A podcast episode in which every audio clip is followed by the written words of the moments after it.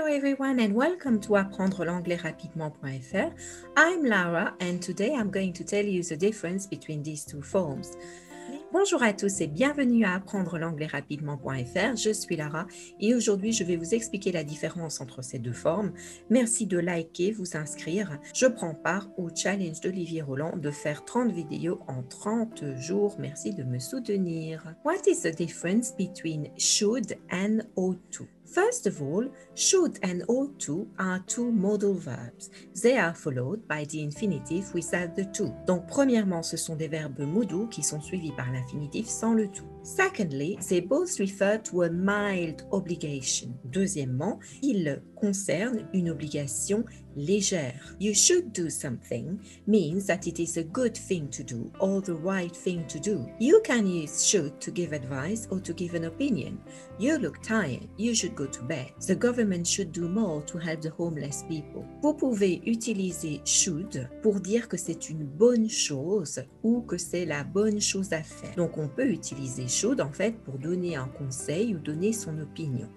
Par exemple, you look tired, tu as l'air fatigué, you should go to bed, tu devrais aller dormir. The government should do more to help the homeless people. Le gouvernement devrait faire plus pour aider les sans-abri. We often use should with I think, I don't think, do you think? I don't think you should work so hard. Donc nous utilisons souvent should avec je pense, je ne pense pas, penses-tu?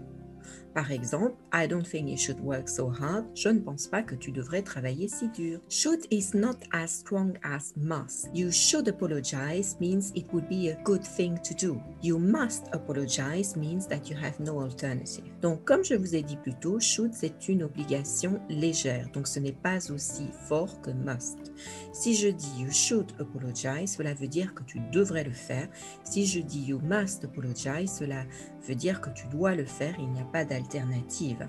You can use ought to instead of should. Do you think I ought to apply for this job? It means do you think I should apply? She's been studying hard for the exam, so she ought to pass.